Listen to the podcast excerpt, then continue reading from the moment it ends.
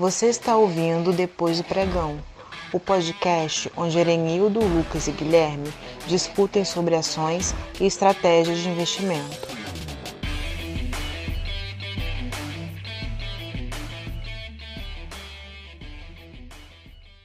Olá, investidores! Sejam muito bem-vindos ao podcast Depois do Pregão. O podcast que ajuda você, pequeno investidor, a investir melhor o seu dinheiro. Porque investir em ações não precisa ser complicado. Eu sou o Guilherme, estou aqui com o Erenildo e o Lucas, e hoje nós vamos falar sobre uma empresa que vem sendo muito comentada nos últimos tempos e a sua ação foi um dos grandes destaques nos últimos pregões. O nosso papo de hoje é sobre a Via Varejo. Mas é claro, antes nós vamos ao resumo semanal. Nós encerramos o mês de maio sem nada do Sell in May and Go Away. Na última semana do mês, o índice Bovespa teve uma semana positiva, com uma valorização de 6,36%, fechando a semana em 87.402 pontos. No mês, o índice teve uma alta de 8,57%, ajudando a reduzir aquela queda anual para, ainda expressivos, 24,41%.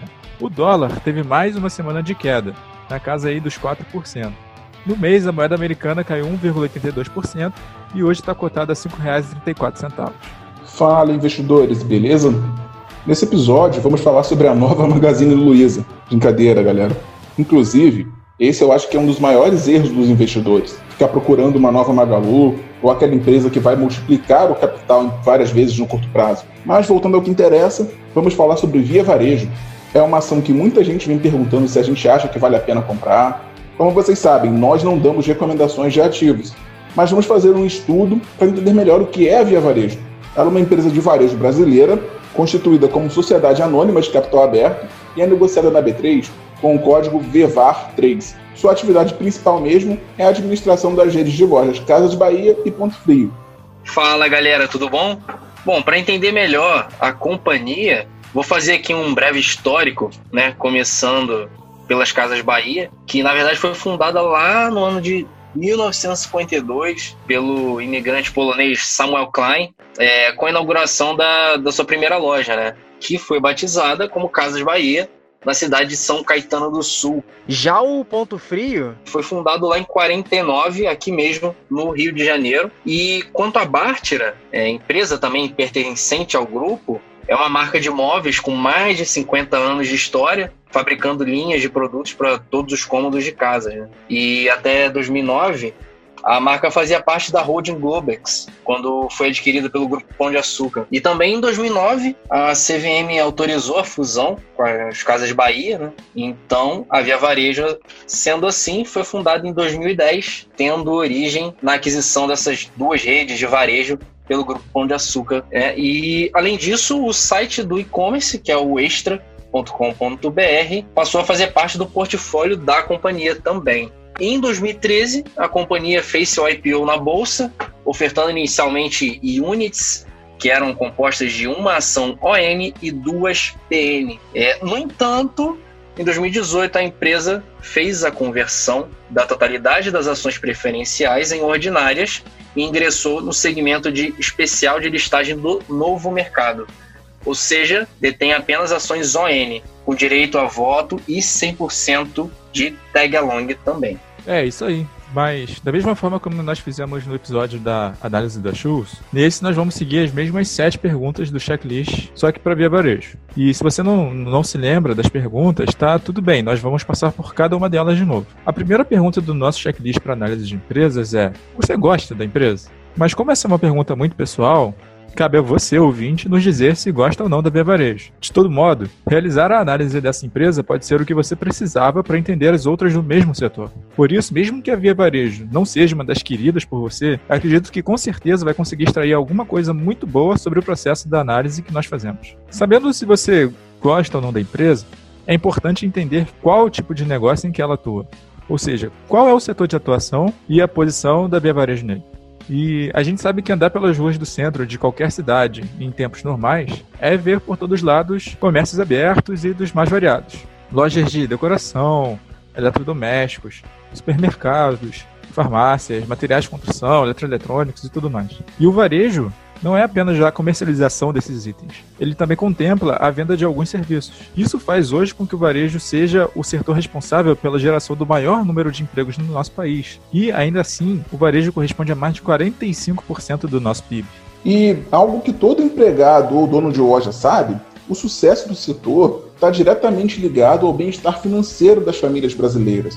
A maioria dos comércios é fortemente impactado por uma crise financeira, pois suas vendas dependem das condições de trabalho favoráveis, de níveis de renda crescentes, boas ofertas de créditos e, mais importante ainda, um alto nível de confiança do consumidor. Se a economia está em crise, o desemprego em alta, a confiança das pessoas diminui, fazendo elas gastarem um pouco menos, e com isso, o setor de varejo lucra menos.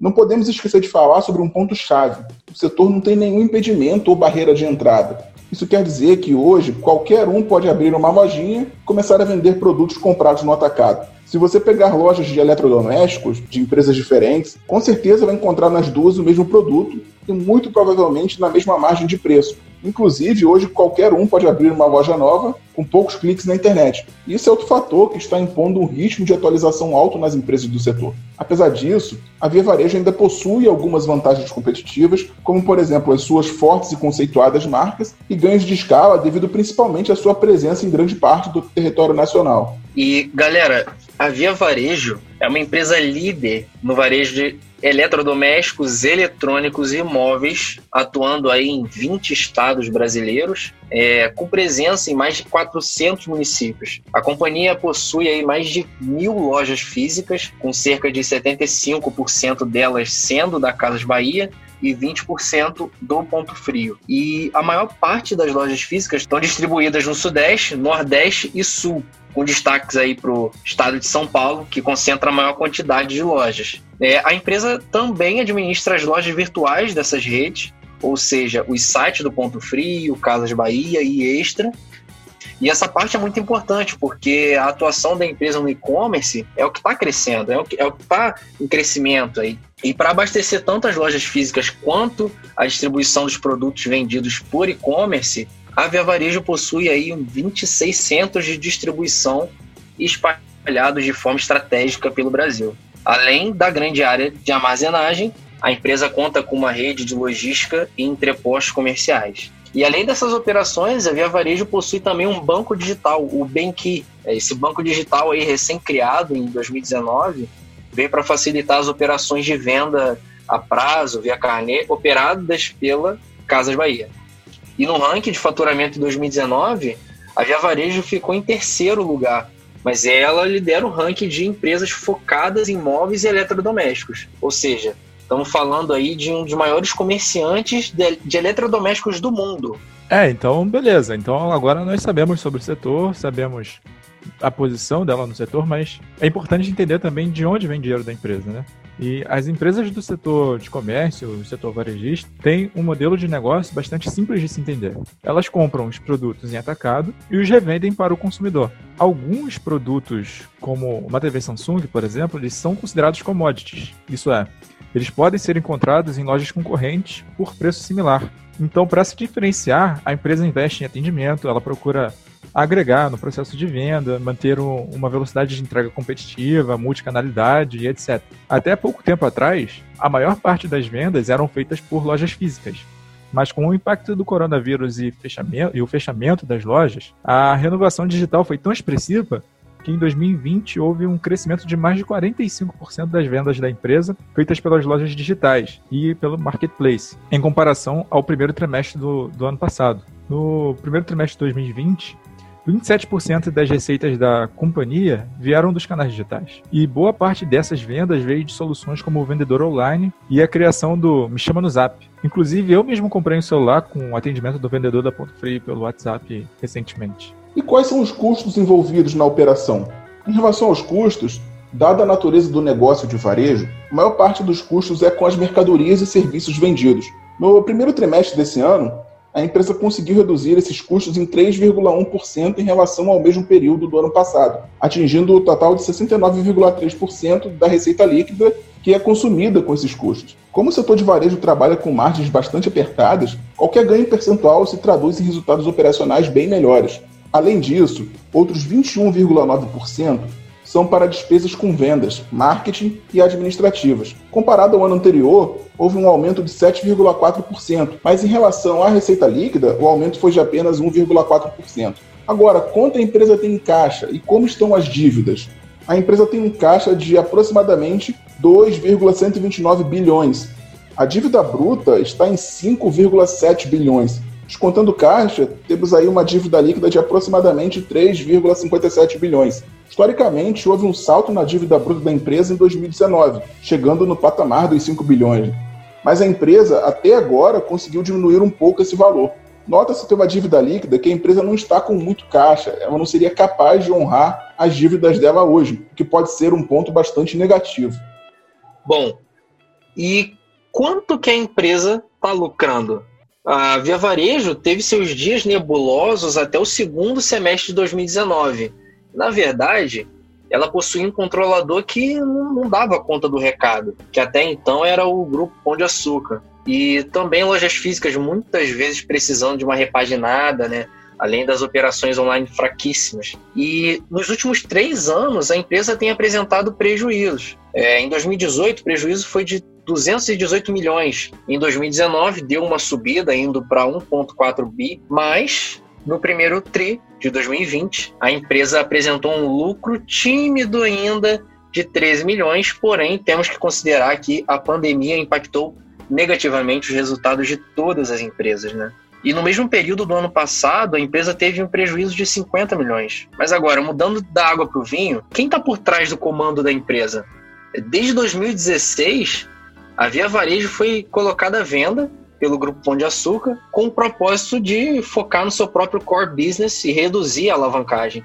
Mas não receberam nenhuma proposta convincente até meados do ano passado. E a proposta veio de um pool de investidores liderados pelo Michael Klein, que era ex-CEO das Casas Bahia, né? E atualmente a companhia é controlada por esses investidores liderados pelo Michael Klein, voltando aí a ter controladores alinhados com o negócio. E uma das primeiras ações do novo grupo controlador foi mudar as posições de comando da empresa, trazendo aí um novo time de executivos, né, com uma ampla experiência no setor de varejo de bens duráveis. É exatamente isso aí. E tem também o, Roberto Fussberger, que é o atual diretor-presidente da companhia, né, o CEO, que foi eleito no final de 2019. É, além de CEO, ele também é membro do, do Conselho de Administração. Ele foi graduado em Administração de Empresas pela Universidade Paulista. Ele tem pós-graduação em Marketing e o MBA em Varejo pela F, FEA USP. Ele possui uma larga experiência, foi diretor vice-presidente comercial da companhia até 2013, ocupou cargo de vice-presidente executivo das Casas de Por sete anos, foi diretor de compras na lojas Arapuã SA, né, por 11 anos, gestor, foi gestor de categorias na Companhia Brasileira de Distribuição por seis anos, quer dizer, ele atuou no varejo nas áreas comercial, de marketing, operações, logísticas.